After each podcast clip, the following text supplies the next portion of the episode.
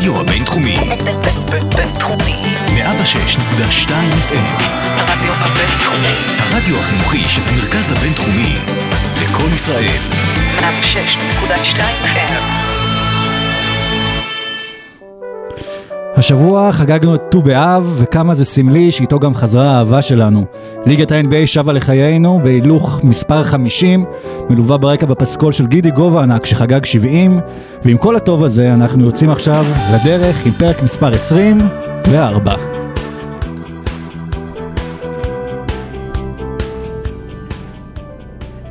Ladies and gentlemen, welcome to Osim NBA.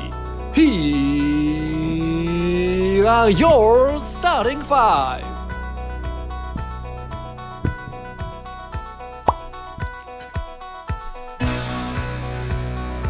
מספרים של הבועה, כולל כמה מפתיעים. מי יפתח זיו של השבוע הראשון באורלנדו? מה הדבר הכי טוב שקורה בבועה עד עכשיו? האם הנבואה של שרון מהשבוע שעבר עומדת להתממש? ולמה אכפת לי מדוקטור פול מילמן? זו השאלה הכי גדולה שאתה עוד מעסיק אותנו איתה עוד לפני שהתחלנו את ההקלטה. עושים NBA, אנחנו בפרק מספר 24. סוף סוף מדברים על כדורסל, לא דיברנו על זה מאז פרק 8. 24-8, כן. סורוקה פה בא עם החולצה 8 של קובי, שלום ערן סורוקה, מה שלומך? שלום עידן לוצקי, מה שלומך? אני בסדר גמור, שלום משה דוידוביץ', מה איתך? סבבה. מאז הפרומו בחורות עוצרות אתכם ברחוב כאילו? משטרה עצרה אותי. על הפרת הסדר הציבורי. בדיוק, כן. ביקשו שלא נעשה את זה יותר. תראו לי אנרכיסט. כן.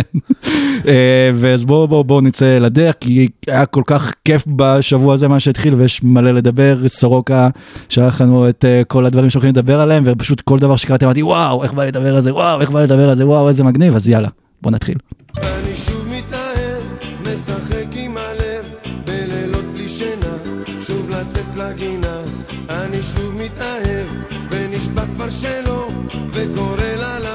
אז ליגת ה-NBA באה, אני מרגיש כמו, איך קראו לשדר הזה מעופר נחשון. ועכן נשמע שיר של דמעות לפחדים. בדיוק. ליגת ה-NBA חזרה, אנחנו תמיד אהבנו אותה, אבל היא גרמה לנו שוב להתאהב מחדש, כי היא חזרה בפול פאוור, לא נראה לי שאף אחד ציפה שזה יתחיל ככה. אני חושב שאנחנו מקבלים את הליגה, הרי אנחנו עכשיו סוף יולי, תחילת אוגוסט, מה היה אמור להיות עכשיו לפי הלו"ז המקורי? משחקים אולימפיים.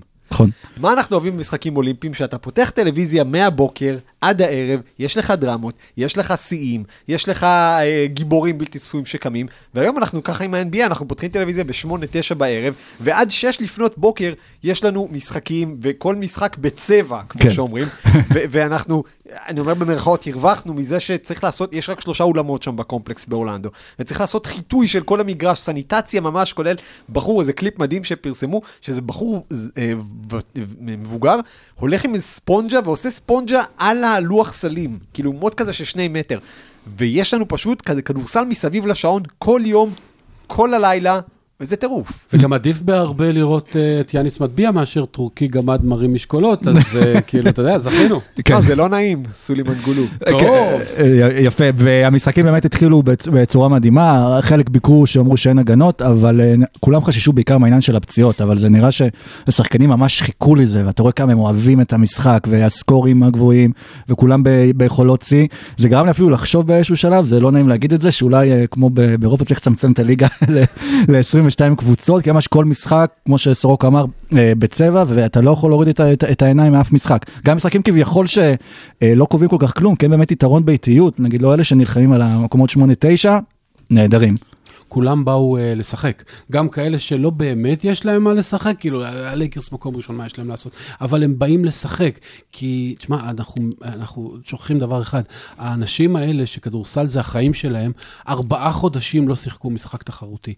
ותשמע, זה בשלב מסוים, זה פשוט, אתה רואה את הרעב, אתה רואה שהם באים בטירוף, קצת אגרסיבי מדי, עושים עליה עבירות, אבל בהתקפה, ועושים דברים, ומנטרים, והמשחקים כולם כאילו מנסים להוכיח, שהם לא שכחו, והם עדיין פה, ותזכרו אותי, ואפילו קבוצות שלא אמורות להיות טובות, משחקות כאילו שעתידם תלוי בזה, ו9 מ-20 המשחקים הראשונים נגמרו בסלים בדקה האחרונה, ואתה רואה סקור גבוה, ואתה רואה אפילו אחוזי הקליעה, שתמיד נפגעים, כשמתחילה ליגה וזה, ואחרי קיץ, תמיד מתחילים כזה לאט, לא, מתחילים ממש חזק. לי היה, לקח לי זמן קצת להתאקלם, להבין שהשיאים גם שאנחנו רואים, שזה, שוב, לעשות את הסוויץ', שזה לא באמת משחקי אימון, שזה הליגה האמיתית, זה באמת קורה עכשיו, ונגיד שיאים כמו שראינו, שיא השלשות שהיה השבוע של, כמה זרקו משחק? 61 של יוסטון, ו-108 שני משחקים. כן, מטורף.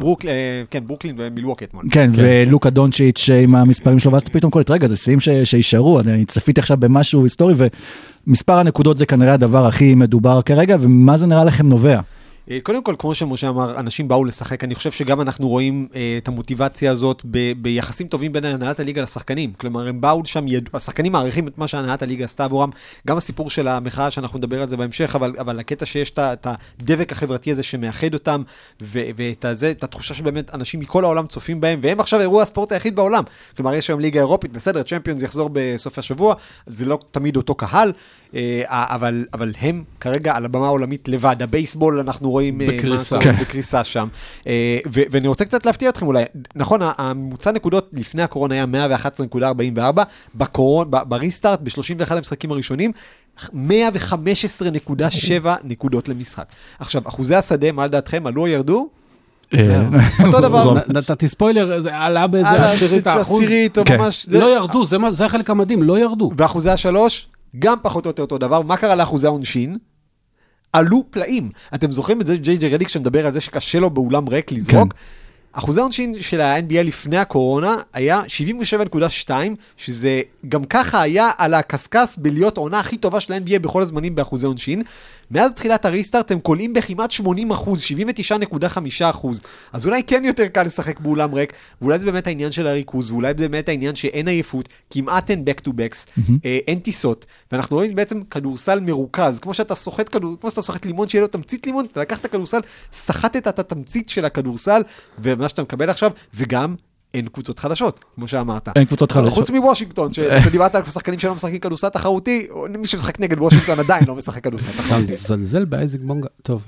דיברנו על זה גם כן, שיכול להיות שהם יהיו שחקנים ויהיו רק מפוקסים בכדורסל, בתוך הסביבה של הבועה, אז נראה אותם באמת מביאים את היכולות שלהם לשיא, פלוס העניין של הקהל שהזכרת, פלוס אנחנו לאט לאט מתחילים לראות אולי את השחקנים ממש מגיעים לרמת פרפקציוניזם של יכולות כדורסל, מעלים את האחוזים שלהם, מעלים את מספר הנקודות, כאילו הכל ממש מגיע להציג, כמו שפעם שאלו על יוסיין בולט, עד כמה אפשר לרוץ מהר 100 מטר, אז אולי גם שחקני הכדורסל מתקרבים לשם באיזשהו נקודה. תראה, אנחנו דיברנו על זה בדיוק לפני שנפתחה הליגה, ואמרנו שהולך להיות מפתיע, כי הרמה הולכת להיות טובה, כי בדיוק הדברים שסורוקה דיבר עליהם, אין טיסות, אין הסחות דעת, חוץ מלו וויליאמס, אין מועדוני חשפנות, אתה רואה ששחקנים, זה מה שהם עושים כל היום וכל הלילה, הם נהנים, הם באים כאילו משוחררים, כשהם זורקים עונשין, אז אין אף אחד שמפריע להם. יש הקהל וירטואלי. יש את הקהל של הזום. כן, לא התמונה הווירטואלית של פול פירס, תפריע לי. בקיצור. הוא נרדם שם באמצע המשחק. חוץ מזה שהעודף מוטיבציה ועודף אגרסיביות באים עם עודף עבירות, כל השאר נראה נהדר. אני רק מנסה לחשוב איך זה יראה בפלייאוף, כלומר, אם זו הרמה עכשיו, אנחנו יודעים שבפלייאוף, כלומר, השחקנים leveling up their basketball skills, אז מעניין מאוד איך זה יראה שם, ושבוע שעבר פתחנו פינה חדשה, בחסות יפתח זיו, ומי היפתח זיו שלכם השבוע? בוא נגיד, השחקן שחזר הכי טוב מפגרת הקורונה. קודם כל, שתי הקבוצות שחזרו הכי טוב מהקורונה, זה שתי הקבוצות שהיו מעורבות בטרייד על טי.ג'יי וורן, כמה סמלי, פיניקס ואינדיאנה, שתיהן 3-0. אז אני חושב, אני מבחינתי מחלק את זה בין טי.ג'יי וורן, שלא החטיא זריקה מאז מרס, ודווין בוקר, שקלע את הסל הכי יפה של הקורונה עד עכשיו, כולל התמונת מייקל ג'ורדן של 98, בגרסה וירטואלית, שכל העודים של הקליפרס תופסים את הראש בטימס, כאילו, זה פשוט תמונה מדהימה. ומבחינתי זה שניהם, ואני אוסיף נוסיף עוד שם שהוא אמנם לא MVP, אבל מבחינתי הוא ה-MIP, השחקן המשתפר של הקורונה, גרי טרנט ג'וניור. בן אדם שאבא שלו היה חיית צבע, שחקן אולי עם קצת יד רכה, אבל בעיקר מסוג מה שנקרא נגרים של פעם, והבן שלו קלה בשלושת המשחקים הראשונים 14 שלשות, ביותר מ-50% מעבר לקשת. אבא שלו קלה 4 שלשות, במצטבר ב-506 משחקי ליגה בקריירה. כן, לא, יש עוד, גרי פלנס זה באמת תופעה נהדרת, מחפה על, נגיד, חיסרון של טרבור אריזה, אבל השחקן שהכי הרשימתי מעבר לטי.ג'יי וורן, שמי שחשב שהוא הולך להיות השחקן המצטיין באמת, צריך למלא לוטו ולעזור לי עם זה, אבל דמיין לילרד מאוד מרשים אותי. כל פורטלנד האמת, גם טרנט, גם נורקיץ', ובעיקר דמיין לילרד, לא כל כך בגלל מה שהוא עושה בהתקפה, ויש לו פשוט רבעים שפתאום הכל נכנס לו מ9 מטר, אבל עשו בדיקה, והשחקן ששמר על השחקנים עם היוסאג' הכי גבוה מולו, זה היה דמיין לילרד. הוא לוקח על עצמו, הוא אף פעם לא היה ידוע כתור שחקן הגנה טוב, הוא התחיל בתור רע, עכשיו הוא בינוני פלוס נגיד, הוא כל כך מלא רצון להוכיח, הוא לוקח את טייטום, הוא לוקח את השחקנים הכי טובים בקבוצה היריבה, ומשאיר לעצמו אנרגיה בשביל לתקוע דאגרים מסוף מגרש. ונתן איזה פזצתה במשחק נגד בוסטון שם, שהוא נתן דעתי זינוק שהוא התחיל בצד אחד של אורלנדו והגיע פחות או יותר לחוף של מיימי. זה באמת מרשים לראות באמת כוכבים באים ונותנים את הכל, ולברון עם אינטנסיביות הגנתית שבמשחק נגד הקליפרס, שלא ראינו ממנו פחות או יותר מאז הגמר של 2016, וכמו שמשה אמר, וורן אגב, הוא פשוט נכנס גם לוואקום שאולדיפו עדיין לא חזר להיות אולדיפו, וסבוניס בחוץ, טרנר לא יכול לעשות ה-20 קולות האלה, מישהו צריך לגלוח. רוקדון רק חזר לפציעה. וחסרות להם נקודות, וזה שוורן, באמת פיניקס ויתרו עליו תמורת פחות או יותר כלום. והוא מראה שהוא נהיה שחקן הרבה יותר ורסטילי, והרבה יותר שלם, וכבר לא רק קלה וזהו, ויש לנו השבוע אותו נגד ג'ימי בטלר. יהיה מעניין, אני השחקן שאותי הכי שוב, הוא גם לא שחק קודם לכן, זה יוסף נורקיץ' שחזר בטוב בכלליות, אם אני אצטרך להגדיר קבוצה תפתח זיו, אז זה פורטלנד, שהיא נראה לי נכנסה הכי טוב אחרי פגעת הקורונה, ואנחנו נדבר עליהם קצת יותר להמשיך בעומק. אמרת על דווין בוקר, אז בכלל התמונה שלו בחשבון הטוויטר של פיניקס, הם לקחו את התמונה שלו שוכב על הגב, גם בקאבר וגם בפרופייל פוטו, תמונה מצחיקה, והוא ממש הזכיר לי את קובי בריינט בסל הזה, על שניים השומרים הכי טובים בליגה. שמשחקים בקליפרס. כן, סל מטורף לגמרי, וכן, הרבה משחקים מגיעים ממש לאחר בשניות האחרונות, ושווה להישאר עם כל המשחק במשך כל 48 דקות, כי זה כיף. כבר לילה בואי נשאר. נעשה פשע חמור אם לא נזכיר את הקבוצה באמת הכי מפתיעה של הבועה הזאת, וזו הקבוצה השלישית של ברוקלין. הראשונה בכלל לא באה, זה דורנט וקיירי ודיאנדרה וזה. השנייה לברט וג'רד אלן וזה לא שיחקו. והשלישית שמונהגת על ידי, אני לא יודע, גארי טמפל, או אני לא יודע, מאז המוות של... תימות לואו. המוות של ליסה לפטאי לופס, לא דיברו ככה על TLC, והקבוצה הזאת, שזה שריות שהרבה קבוצות יורוליג היו אומרות, רגע, מי זה? ניצחה את מילווקי, לא בסדר, מילווקי נתנו לכוכבים לשחק 15 דקות, עדיין, וואו, יש כל כך הרבה כישרון בליגה. תימותי לואו קברו, זה שחקן שאתה אומר עליו, אין תוכו קברו. זה מדוחה מה זה. יעלה ויבוא, יעלה ויבוא, יעלה אל התבור הברק אשר הגיח, והאש בעקבו, יעלה ויבוא, אז מי יעלה לפלייאוף מהמערב? לברון ג'יימס כבר הבטיח את המקום הראשון של הלייקרס, הבטיחו את המקום הראשון במערב לראשונה מאז 2010, כשקובי שיחק וחי, אבל יש קרב מטורף עכשיו על מקומות 8-9. אתה צוחק על המוות של קובי, אתה לא מתבייש? תן לי. יש קרב מטורף על מקומות 8-9, באמת מי יעלה, ושוב, אני אוהד לייקרס סורוק, אתם גם יכולים לראות למי שצופה בזה אוהד לייקרס, אבל אני ממש רוצה שפורטלנד יגיעו וזה אוכל אותי, כי מגיע להם קבוצה מלאיבה שכיף לראות אותה, התחלנו להזכיר את זה עכשיו, ניכנס לזה קצת עכשיו יותר לעומק, אבל זה גם מפחיד אותי שפורטלנד תהיה במקום השמיני. כן, הם קבוצה באמת מאוד מאוד ורסטילית, ונורקיץ' על המשחק הראשון שלו אחרי, כמה זה היה?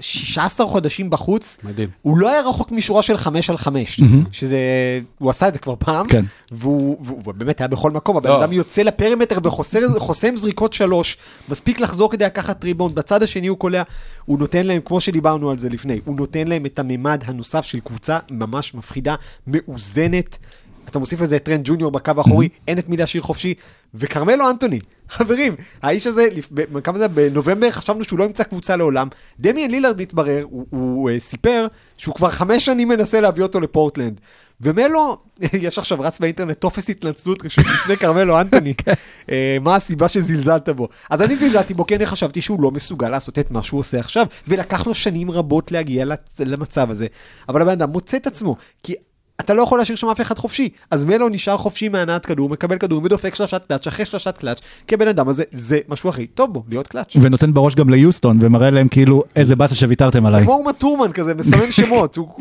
קבוצה שלא בחרה אותו, קבוצה שזרקה אותו, חבל שהניקס לא שם. וצריך לזכור, כל זה שאנחנו מדברים גם על לברון, על הגיל שלו, קרמלו, גם כן בין 36, ונראה לי, שוב, אני לא יודע להגיד, זה הכדורסל הכי טוב שהוא שיחק, אבל גם זה שהוא הוריד משמעותית במשקל שלו, הוא נראה פשוט מצוין.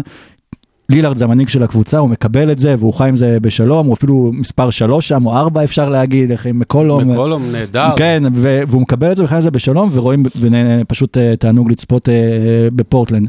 הלייקרס מקום ראשון, זה משנה משהו? קורט הילן מ-NBC כתב את זה הכי יפה, המנצחת הגדולה של הריסטארט זה הקליפרס שלא יצטרכו לשחק 7 משחקי חוץ רצופים בגמר המערב. זה לא משנה מבחינת הלייקרס, אני לא בטוח שהם לא היו מעדיפים לקבל את דאלאס עם כל הלוקה ועם כל הבלגן. אם זאת באמת תהיה פורטלנד זה יהיה מפחיד, זה כן טוב ללייקרס ברמה שעכשיו הם כאילו רגועים, זה גם לא שאתה צריך לסיים מאזן יותר טוב ממילווקי בשביל משהו, כלומר כן. איזה ביתיות מטורפת גם בגמר, וזה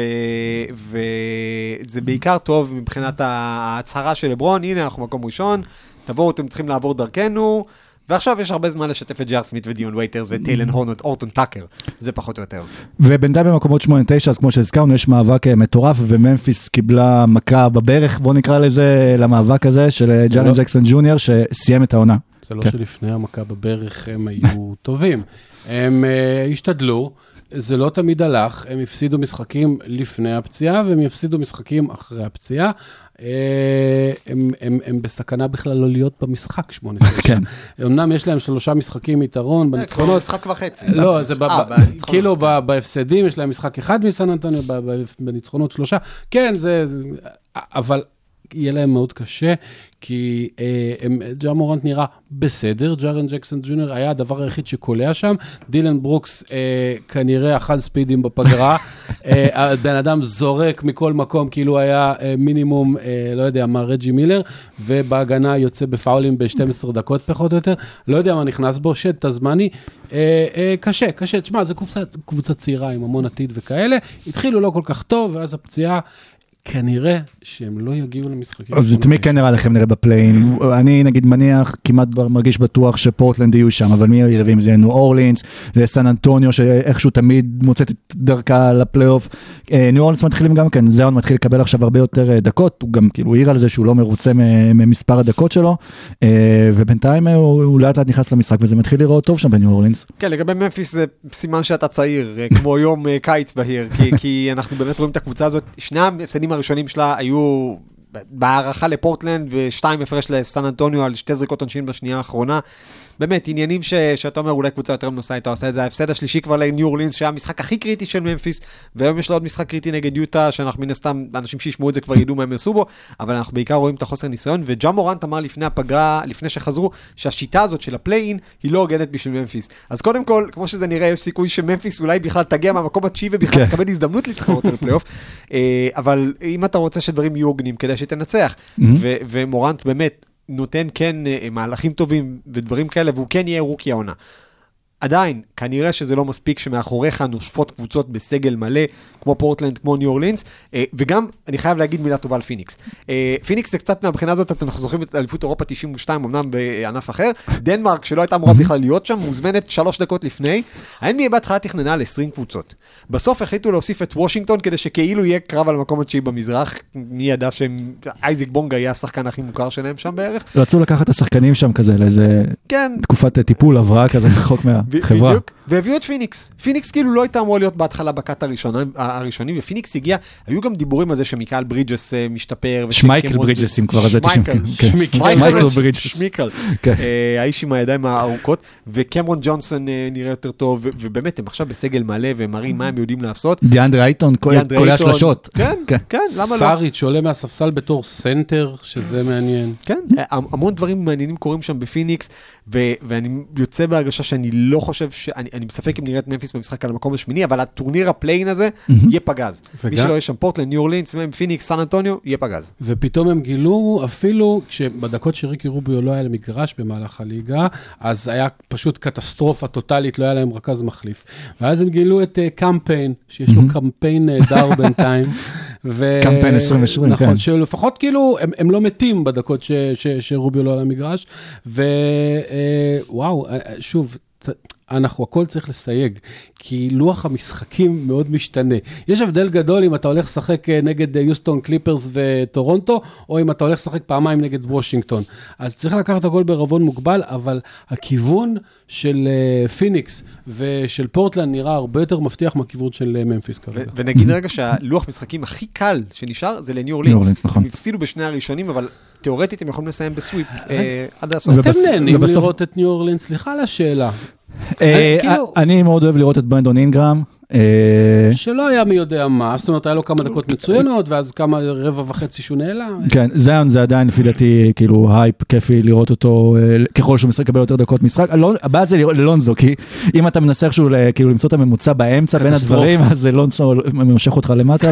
וגם, יש לי איזושהי תחושה, אני לא יודע, אין לי שום דבר נגד אלווין ג'נטרי, אבל יש לי איזו תחושה שהמאמן לא עושה עם חסד, משהו בדקות, זה לא הדקות של זיון, זה הבנתי, הרופאים אמרו, אבל משהו שם בחלוקה לא כל כך מסתדר לי, זה לא תמיד כיף לראות אותם, ג'רו הולידיי נהדר בדקות מסוימות, וברנדון בדקות אחרות, זיון וויליאמס נראה טיפה נרגן, איפה אגב הזיון וויליאמס אמר הזה שהבטיחו לי בפגרה, סליחה, מה, הוא עצר בדרך לאורלנדו עוצרים ב-in and out, כאילו מה, איפה זה נעלם? אולי אחת השאריות שלו וויליאמס נעלם, נכון, אני לא יודע, אני פחות נהנה, אני רואה, סן אנטוניו, שלא חשבתי, מי דיבר עליהם בכלל?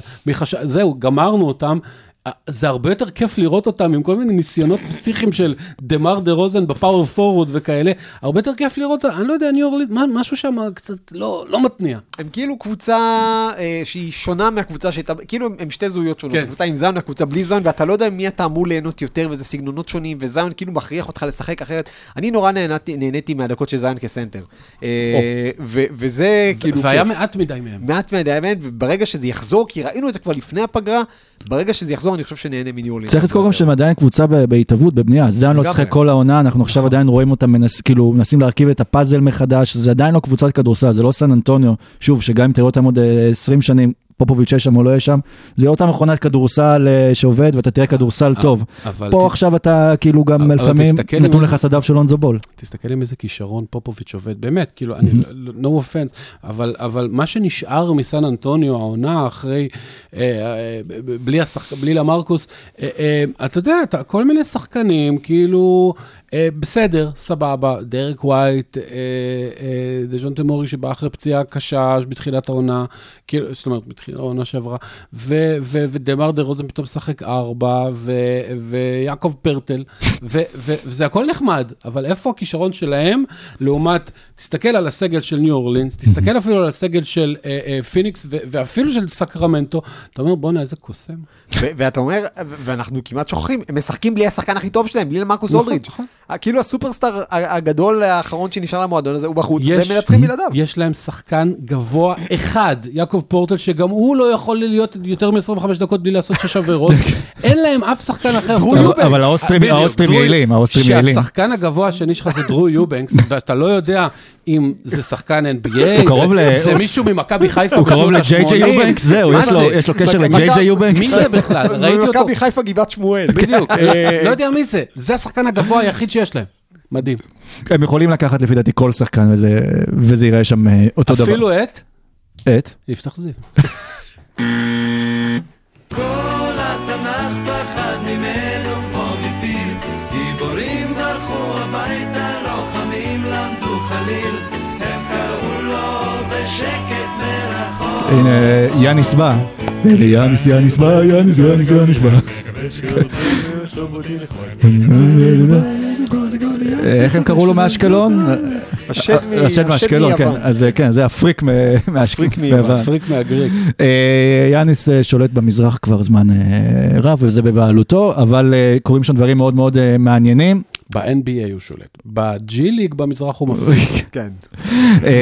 אבל יש קבוצות שמאיימות לו, שוב, אנחנו רואים את אינדיאנה פתאום מבנית מחדש, אנחנו רואים את בוסטון עם ג'ייסון טייטום, וכמובן את טורונטו, שוב, קבוצה אלופה, איך אמר רודי טומיאנוביץ', never underestimate the heart of a champion, וככה הם נראים, ממש. הם נראים מצוין, והנבואה של שורון משבוע שעבר זה שטורונטו תגיע מהמזרח, נראית יותר ויותר ריאלית, כי אני חושב שאם... טורונטו בטוח תבוא מהמזרח. היא באה מקנדה, היא באה מהצפון, with the north. הם נראים מעולה, ואני חושב שלא נתנו מספיק קרדיט לממשלת קנדה, שהחליטה לסגור את הגבולות.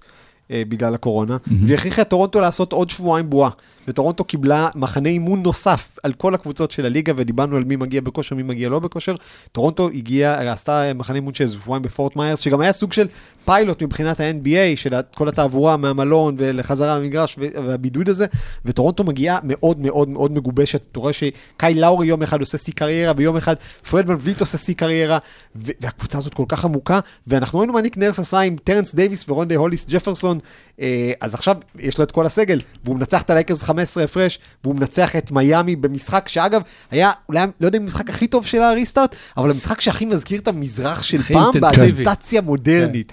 אתה אומר, איזה יופי של משחק, שתי קבוצות כאלה, שכן, מרביצות וקבוצתיות, זה היה ככה טעם של המזרח של פעם. לאורי נראה מדהים, דיברנו על זה גם בשבוע שעבר, על זה שבלצו צריך לעשות בפוסט סיזן את מה שלאורי עשה שנה שעברה, וכאילו זה נראה שלאורי התיישב לו על הראש, איך צריך לראות בסוף העונה, גם לא היה את השלב הזה שהוא יכול להיפצע, או קצת לרדת ברמה שלו. כן, לא מנחס. אני לא מנחס. גם לאורי, אגב, בן 34 כבר. כן? ונראה פנטסטי, ופרד ון פליט, אני לא מבין את זה. הוא, בתחילת העונה, שידעו שהוא צריך לקבל חוזה חדש בסוף העונה, אז כל השדרים והפרשנים דיברו, מה מגיע לו? 12 מיליון לעונה, בכל זאת הוא היה נהדר בפלייאוף, 15 מיליון לעונה, הבן אדם עושה צעדים לקראת חוזה מקס. רק שעם ההכנסות של הליגה, כנראה ש12 מיליון לעונה יהיה חוזה מקס. אז יש מצב שהוא יקבל את החוזה מקס הזה, הוא לגמרי מצדיק את הכל, וטורונטו, נזכיר, היום רואים איכשהו בקיץ שעבר, ואז בקיץ הזה ללכת לבנייה מחדש. מי רוצה בנייה מחדש? אתם מתמודדים על אליפות. ואני חושב שאם דיברנו לפני כן על 3 קבוצות שיכולות לקחת אליפות, לייקרס, מילווקי, קליפרס, באיזה סדר שתרצו, טורונטו שם, לגמרי שם. מסאי אוג'ירו שיש שם עבודה מעולה, ובוא נגיד בגמר של לייקרס או קליפרס, מה המאצ'אפ שיכול להיות הכי מצחיק אותך? לא, אני חשבתי על המסאי, על הגמר. קודם כל, לראות אותו מחייך ואת המשחקי מילים רצים לו בראש. קודם כל, טורונטו קליפרס זה הגמר הקלאסי. כן. קוואי. נכון, וואו וואו. לא חשבתי על זה. דני גרין התכוונת. גם דני גרין, כן. דני גרין זה עם טורונטו לייקרס. נכון. אז בכל מקרה... או הגמר של האחים אנטטוקונפו, גם אתה. גם, כן, השלישייה, כן. כל דבר ימצאו לעשות ממנו סיפור, זה בטוח ב-NBA. ובטח שזה עם טורונטו, עם כל מה שעבר עליה, אתה מאבד את ה-MVP של הגמר, ואתה מגיע לגמר עוד שנה אחר כך, זה באמת יהיה מטורף. יאניס, לעומת זאת, לא... שוב, הקבוצה שלו עוד ככה נכנסת לעניינים לאט, וצריך לזכור שמילווקי, בהנחה שהם באמת יקבלו את ברוקלין סיבוב ראשון, זאת הקבוצה היחידה שבאה, כאילו, בתחילת יולי, ויודעת שהיא צריכה להתחיל לשחק בערך בסוף אוגוסט, כי את הסיבוב הראשון היא לא באמת תצטרך לשחק. זה פחות או יותר, אני כבר מבחינתי אומר שצריך לאחד את וושינגטון וברוקלין, את מה שנשאר מהסגלים שלהם, לקבוצה אחת, לקרוא לה הברוקלינטון סוואמפ דרגונס, ואם הם מנצחים רבע אחד מול מילווקי, מילווקי מודח. זה כמו הגבעת שמואל מכבי חיפה שאמרת עכשיו. אז מילווקי באמת יש לה זמן להיכנס, מה שכן, יאניס נותן את המספרים לא פחות טובים, ואולי אפילו יותר טובים, ואם המשחקים האלה היו נחשבים ל-MVP, אני לא יודע אם יאניס לא יהיה מגדיל את הפער, כמו שהוא נראה עכשיו. לגמרי. זה, כן, לא, אם אנחנו כבר בטופ של המזרח, אז רציתי להקדיש דקה בתפילת השכבה לברט בראון. כי, אתה יודע, כל הזמן אומרים לא, וזה, וחזרו מהפגרה, והוא שם את מילטון באחד, וזה פשוט לא יאומן שאמביד עושה 40-20, וטובייס הריס מפציץ כאילו טי.ג'יי וורן, וסימונס, וזה, וקבוצה שיש לה את הכישרון ההגנתי הכי טוב שראינו אולי 20, 20 שנה, פשוט חוטפת רבעים שלמים של 46 נקודות לפנים, משהו שם לא עובד, ודי, מספיק עם השקר הזה כבר שקוראים לו ברט בראון, הוא היה אחלה בשביל לקחת קבוצה מכלום למשהו רספקטבל, זה לא ייקחו אליפות עם ברט בראון נקודה, ועכשיו בטח עוד שבועיים הם יקחו עליו. רגע, אבל חכה, אולי בן סימוס יזרוק שלושה. ואז בראון יגיד שזה שינוי בגישה. זה בדיוק. זה לא באמת משנה אם בן סימוס יזרוק שלושה או לא. גם יאניס, מספיק עם השקר הזה, הוא זורק שלשות. הוא זורק ב-31%. אף אחד לא שינה את השמירה על יאניס מעולם. עדיין נותנים לו את השלשה במקום שיפרק אותה מבפנים. אם בן סימוס גם יזרוק שלשה למשחק, זה לא משנה. זה לא העניין. צריך לבנות תוכנית שתעבוד אחרת. הגנתית, זה שהם לא מקום ראשון בליגה בפער, זה על ברט בראון. משהו שם לא עובד ולא מתפקד. שוב, 2-3 משחקים לתוך הפגרה, אבל מעבר לזה שהם מפסידים, פה 2 נקודות, 3 נקודות, זה נראה כל כך לא טוב. זה העניין. ומאוד יכול להיים אז באמת על, בוא נגיד, עם טורונטו ומילווקי, עם הפיבוריטיות ללכת לגמר המזרח, אז אולי פילדלפיה ואולי גם בוסטון, שנראים מהן סו אין סו, אבל ג'ייסון טייטום, כמו שהוא נראה וכמו שהוא מתחיל להתפתח, אז יכול להיות ששוב, בפלייאוף ידלק לו הממבה מנטליטי, והוא יכול לסחוף אותם עד לגמר, לפחות עד גמר המזרח. טייטום בשני המשחקים שהוא שחק בהם בהכנה, והוא במשחק הראשון של הריסטארט, 9 מ-41 מהשדה. ואז נגד פורטלנד... זה משחק אחד של קובי. כן, בדיוק.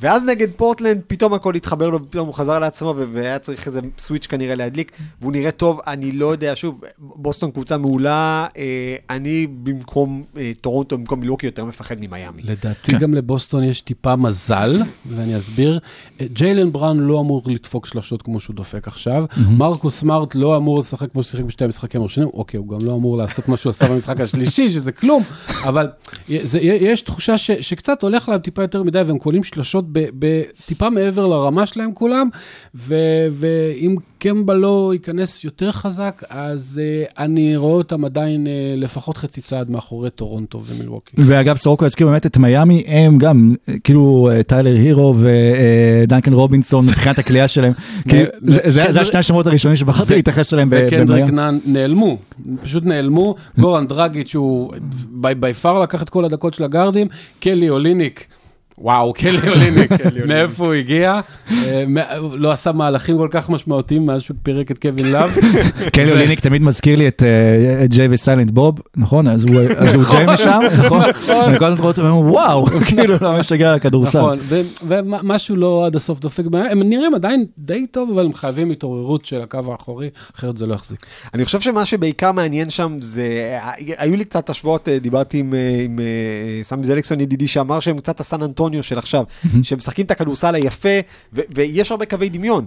כלומר, מעבר לזה שיש להם שחקן שקוראים לו דנקן רובינסון, ושיש להם את המאמן השני הכי ותיק בליגה אחרי פופוביץ', אז יש להם כוכב אחד שהוא כאילו אנטי כוכב באופי שלו, והוא מכתיב את המדיניות לכולם, רק שכאילו ג'ימי בטלר לא אמור להיות בצבע כמו טים דנקן, אבל ג'ימי בטלר עובד בצבע. הם נותנים את הכדורים לג'ימי בטלר בפוסט-אפ, ודיבר נכון משה, על זה שנאן עוד לא ממש בעניינים, אז ג'ימי בטלר מכתיב את הטון לקבוצה הזאת, והלילה בלעדיו הם צריכים לנצח, כשהירו כן נותן הצגה, ורובינסון נותן הצגה, ומבחינתי המהלך שמסמן את מיאמי, זה היה מהלך במשחק נגד טורונטו, כשהם עשו עוד איזשהו קאמבק שם במינוס 12 או מינוס 18, כמה שזה היה, יצאו למתפרצת, אנדרי גודלה רץ, וקיבל את הכדור כאילו לאליופ. עכשיו אנדרי גודלה עלה לאליופ, נזכר שהוא כבר לא יכול לעשות אליופ, ובאוויר פשוט מסר את הכדור לגורן דרגיץ' בפינה, שתפר שלשה. וזה מבחינתי מיאמי, כי גודלה אנחנו זוכרים אותו, ודיבר עליו בוב מייאס בפוד של וודג' על הקרבה שהוא עושה לטובת הקבוצה, יש שם כל כך הרבה נוכחות חיובית, אווירה קבוצתית, הם באמת, הם וטורונטו, זה שתי הקבוצות שמשחקות הכדורסל הכי יפה בבועה. והוא בא גם בתור שחקן עם ניסיון ועם אליפויות, שיכול להנהיג ולחנך את הדור הצעיר שם. נכון, וזה מה שהוא עושה.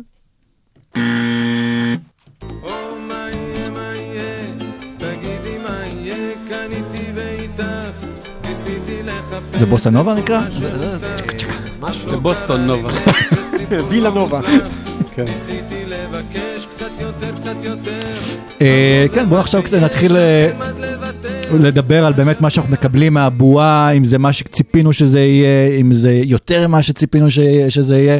שוב, עם הרמה של המשחקים, שזה מן הסתם מה שמושך את כל התשומת לב, החוויה היא מדהימה. יכול להיות שאם ה-NBA היו חוזרים לפני כל שאר הליגות בעולם, אולי היינו גם רואים חזרה קצת אחרת שם, אבל כל המעטפת, המגרשים, עם הלוגויים שזה במחשב, והזומים של הקהל מבחוץ, ושוב, הרמה של הכדורסל, הכל, והקהל שהוסיפו את הסאונד שלו ברקע, זה נתן לנו חוויה של כיף לצפות במשחקים. זה שלא רואים כאילו כיסאות ריקים, זה כבר היתרון. 6 ימים לתוך הבועה, ועדיין יש 0 שחקנים עם בדיקות חיוביות. זהו, זה היה הפחד הגדול. גם מאמנים, גם שופטים, הכל. זה היה הפחד הגדול, שהמגדל המאוד יפה שהם בנו, תוריד כמה אבני דומינו והוא ייפול.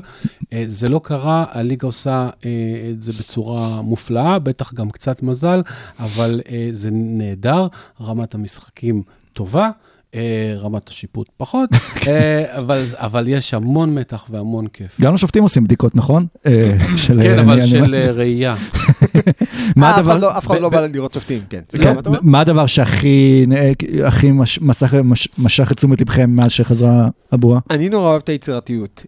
אנחנו באמת רואים אם זה אפקטים מגניבים ככה על המסכים. אין, כמו שמוש אמר, יש אולמות ריקים ואתה לא רואה כיסרק.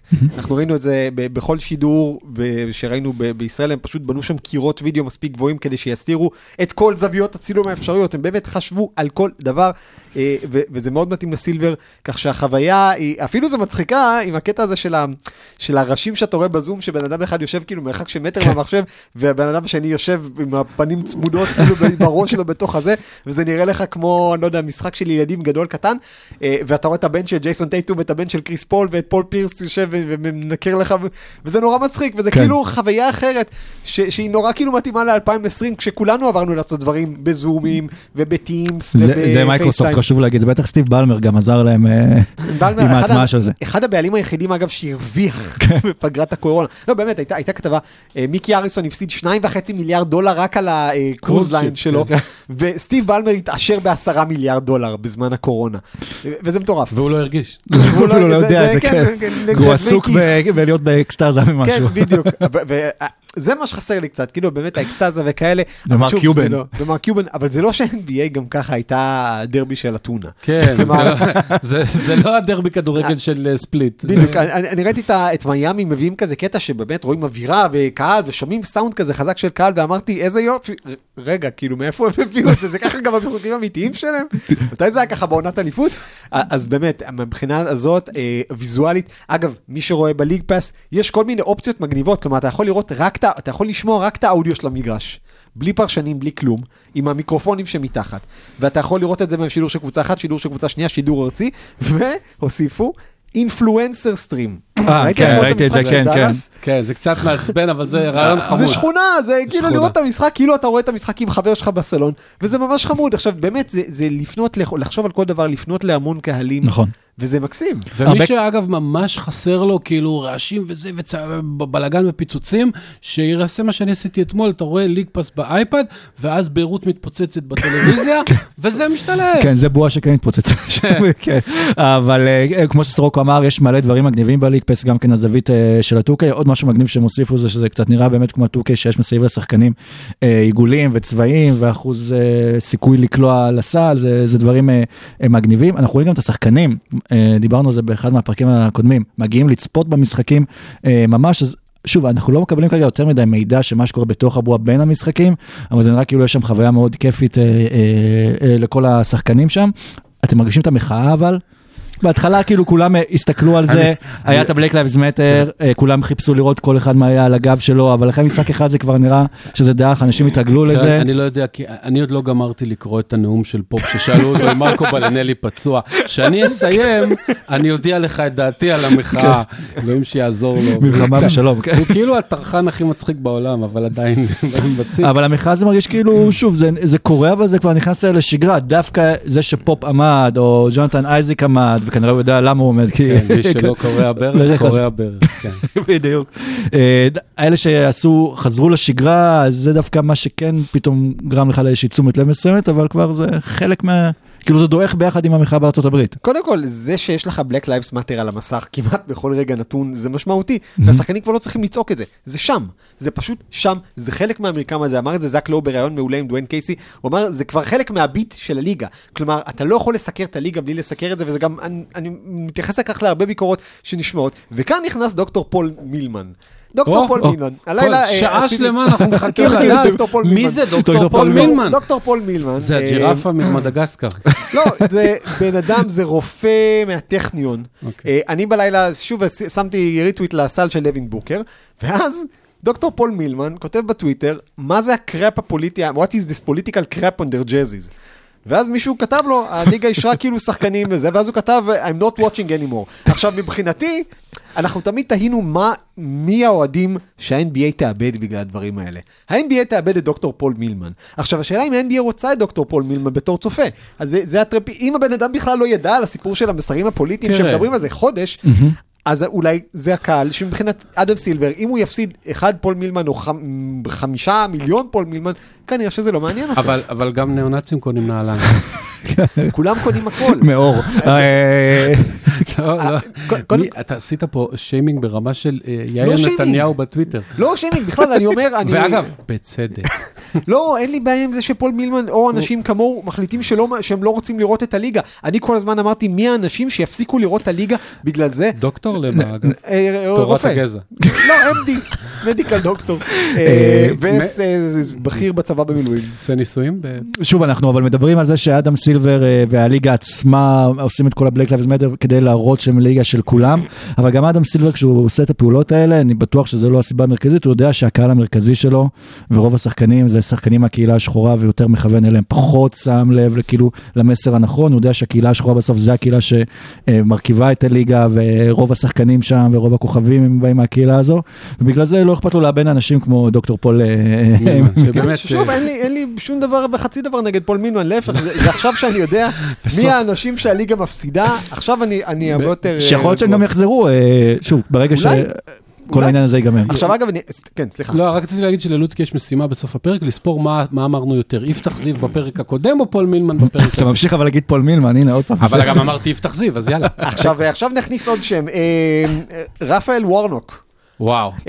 יש אנחנו מדברים על ה-NBA, יש עוד בועה של ה-WNBA, ושם השחקניות לא פחות אקטיביסטיות מהגברים, והלילה שחקניות באו, גם שחקניות של פיניקס ששיחקו נגד אטלנטה, עם חולצות שכתוב עליהם Vote Warnock. עכשיו, ב-NBA כבר העיפו את דונלד סטרלינג, ב-WNBA יש את קלי לפלר, שהיא הבעלים של אטלנטה דרים, והיא סנטורית, והיא דחקה ב-WNBA להפסיק עם כל האקטיביזם הזה.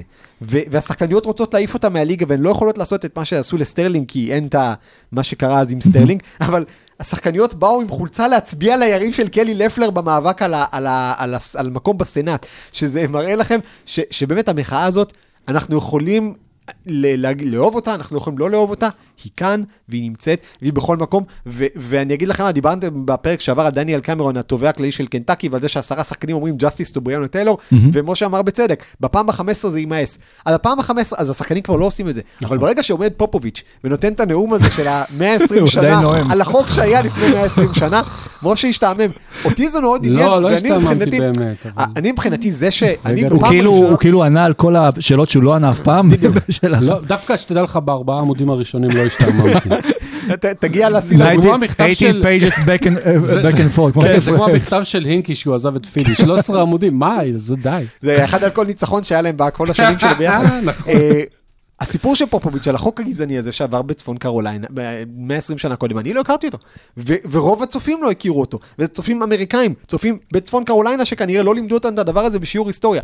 בשביל הדברים האלה, טוב שהמחאה קיימת, ופופוביץ' כן עומד, לא עומד, אני רואה שהשחקנים מאוד מכילים את זה, שיש שחקנים שלא רוצים לעמוד, אבל בשבילי, באמת, האקטים האלה, כמו שעשה פופוביץ', זה מה שנותן את הערך המוסף לאמירה החברתית של הליגה. ובסוף כולנו נצביע בנובמבר לפול מילסאפ, שהלך עם הסלוגן vote, על המספר 4 ומתחת מילסאפ, אז vote for מילסאפ. אני לא יודע מי עדיף הוא טראמפ. תראו, השאלה היא, אתה דיברת בהתחלה על לחתוך קבוצות, לצמצם את הליגה. ואני אומר כאילו, מה אנחנו לוקחים מהבועה הזאת, קדימה, הרי לא יחתכו קבוצות מהליגה, למרות שהרבה בעלים יכנסו לקשיים כלכליים, למרות שמינסוטה עכשיו נמכרת. אולי אבל לא צריך להוסיף יותר קבוצות, כי כל פעם רוצים להוסיף. זה אולי. אולי אפשר להוריד טיפה את כמות המשחקים, וכל משחק יחשב יותר. אולי אפשר להוריד לגמרי את ה-back-to-backs, ושחקנים מגיעים יותר פרש. ואולי שנה הבאה אפשר לעשות, אני מניח שלא תהיה ברירה, אלא יעשו איזה, נגיד, 4 בועות כאלה, וכל פעם לחודש, ויהיה הרבה הרבה כדורסל, ותהיה הפסקה של 2-3 שבועות, וזה נשמע מוזר, אבל זה יכול לעלות גם את רמת הכדורסל, וגם ליצור, הרי הליגה העשירה והחזקה בעולם מבחינת מרקטינג וכסף, זה ה-NFL, וב-NFL משחקים 16 משחקים, פעם בשבוע קבוצה משחקת, אבל כל משחק בצבע. אז אותי זה משעמם, אבל יש הרבה... זה לעשות כזה דבר, איזו בועה כזאת, 10-15 משחקים, שבועה עם פגרה, פסקה, תן לאנשים לנשום, להתגעגע. קודם כל, אני חושב שהיו עוד כל מיני הצעות, כאילו שאחרי כמות משחקים מסוימת בעונה, יורידו את 8 הכי גרועות, וישאירו רק את האלה להתחרות. נכון, פלייאוף עליון, פלייאוף תחתון. אז קודם כל, יש כבר דבר כזה, קוראים לו פלייאוף. בפלייאוף מעיפים את כל הקבוצות שהן לא מספיק טובות. לא, אחרי 30 משחקים, תוריד נגיד את הניקס. אחרי 2 משחקים. הפליין is here to stay, ואני לא חושב שיש בכלל אופציה אחרת, עוד לא ראינו אותו קורה, אבל אנחנו כבר רואים איזה מטורף זה כשיש לך עוד צ'אנס. והפליין לדעתי אפילו יתרחב, ואנחנו נראה פליין אולי על 2 כרטיסים בפלייאוף בשנים הקרובות, וכמו שמשה אמר, קיצור משחקים, הבועה הזאת היא התשדיר הכי טוב שיש לזה שצריך לעשות פחות משחקים, 58 משחקים או 60 ומשהו משחקים, ואז לעשות פליין, ואז לעשות פלייאוף, ואז לעשות עוד משהו פליי. אני חושב שהדבר הזה שם, ויישאר איתנו, ולא פחות מעניין מזה, זה שהולך להיות לנו, אני חושב, כולנו מקווים עכשיו לסדרה של סיבוב ראשון של דנבר נגד יוסטון, נכון? הסמול בול נגד הבול. נגד הבול בול. כן, אבל זה לא יקרה. ברגע שהוא עשה דאבל דאבל, זה דאבל דאבל. דאבל דאבל, או טריפל דאבל. אז אני לא יודע, אני חושב שאנחנו רואים גם, כשהכל כאילו בזכות מגדלת, אנחנו רואים את קרב הסגנונות, את הכדוסל נמוכים של יוסטון, את הכדוסל גבוהים של דנבר, וזה כיף לראות הרבה קבוצות עושות דברים שונים. אבל יכול להיות שחשפו דווקא השבוע את ההגנה שצריך לשמור את יוסטון, כלומר, לא ללחוץ על ארדן, לתת לו את המרחב לזרוק שלשות, לשמור את הפינות כדי שלא יוכל לצאת הכדורים, ואולי, אני לא רוצה לקרוא זה הבלוף, אבל אולי כאילו הטקטיקה לנצח אותם נחשפה סוף סוף. האמת שאחרי מה שיוסטון עשו למילווקי בדקות האחרונות, פתאום אמרתי לעצמי, אוקיי, יכול להיות שזלזלתי ביוסטון, אני מבחינתי אמרתי שהקבוצה הרביעית במערב, אחרי שתי הלוס אנג'לסיות ודנבר, זה אוקלאומה סיטי, ואוקלאומה סיטי טובה, ואז אתה עוד פעם רואה את יוסטון מנצחת את מילווקי, ואז אתה רואה את יוסטון מפסידה לפורטלנד, והדברים משתנים שם כל לילה, ואני עדיין חושב שיוסטון מספיק טובה כדי לנצח כל קבוצה בכל ערב נתון, לא מספיק טובה כדי לנצח את הקבוצות הטובות באמת בארבעה ימים. ובואו לא נשכח, כי לא הזכרנו אותם כמעט, שיש גם את דאלאס עם לוקה דונצ'יץ' ובחיים, ואני למדתי זה השבוע גם בפנטזי, בחיים אל תאמר נגד לוקה דונצ'יץ'. טוב, זהו, נגמר הפרק, היה מהיר, אה? כן, לילה גוב, גידי גוב ומאור כהן, אחלה עולם, ואחלה עולם שחזרה לנו סוף סוף הליגה, אז ערן סורוקה, המון המון תודה. תודה לכם, ובואו נגיד לליגה שתמשיך לשבור את ליבנו, אחרת נשאיר לה למה ליבך כמו קרח. נכון, תודה רבה משה דוידוביץ'. והרבה לכולם. כן, תמשיכו. תודה אילן לוצקי. תודה רבה לכם, תמשיכו ליהנות, ה-NBA חזר, באמת, איזה אחלה עולם.